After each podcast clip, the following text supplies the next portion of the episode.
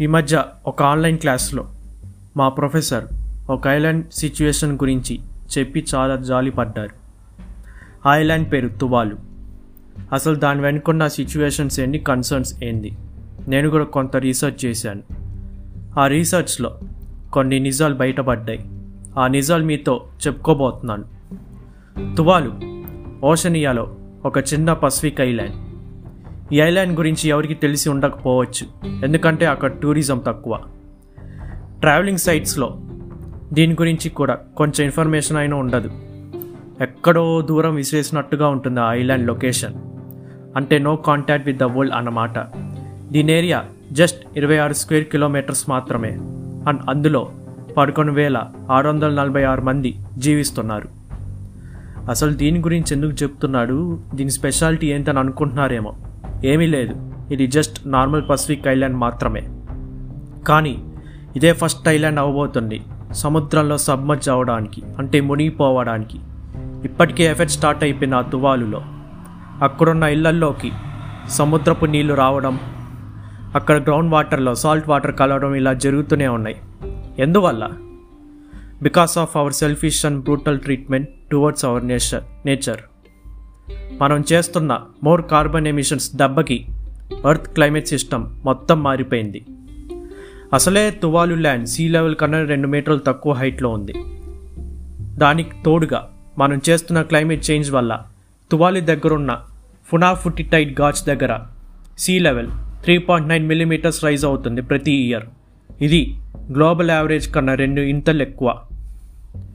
అసలు ఈ sea level rise అవడం వల్ల ఐలాండ్ క్రాప్స్ పొల్యూట్ అయ్యి అక్కడ తినడానికి ఏం లేకుండా పోతుంది.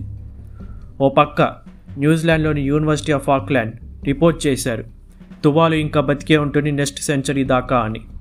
బట్ ఇంకో పక్క అక్కడ prime minister Enele Sopoaga and South Pacific Applied Geoscience Commission confirm చేశారు ఇంకా ఈ తువాలు మర్చిపోవాల్సిందే ఇక్కడ వెళ్ళాల్సిందే అని ఇక్కడ నుంచి వెళ్ళాల్సిందే అని.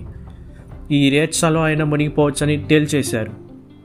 ఈ మధ్య యునైటెడ్ నేషన్స్ ఆ రిపోర్ట్ను చూసి చాలా దేశాలని రిక్వెస్ట్ చేసింది. అక్కడ తుబాల్ ప్రజలు డేంజర్లో ఉన్నారు. ఏ క్షణమైన వాళ్ళు మునిగే ఛాన్స్ ఉంది. సో మేము మిమ్మల్ని రిక్వెస్ట్ చేస్తున్నాం. మీ తువాలు ప్రజల్ని అడాప్ట్ చేసుకోండి అని. కానీ అప్పుడు ఎవ్వరు ముందుకు రాలేదు. లాస్ట్కి ఏదో దయాగుణం వల్ల ఫ్రాన్స్ అండ్ ఆస్ట్రేలియా ముందుకొచ్చాయి. అటు ఫ్రాన్స్ సగం జనాభా ఫ్రాన్స్కి సగం జనాభా ఆస్ట్రేలియాకి తీసుకుంటాను తేల్చేశాయి యుఎన్ఏ ముందు. కానీ ఆ తువాలు ప్రజలకి ఆ యూనిటీకి హ్యాట్స్ ఆఫ్ వాళ్ళు ఉండే పదకొండు వేల ఆరు వందల నలభై ఆరు మంది ఒక ఫ్యామిలీగా ఉంటామని తేల్చేశారు. లేదా అందరూ కలిసి సముద్రం కలిసి చచ్చిపోతామని డిక్లేర్ చేశారు కూడా. మేము డివైడ్ అవ్వడానికి అస్సలు ఒప్పుకోమని చెప్పేశారు.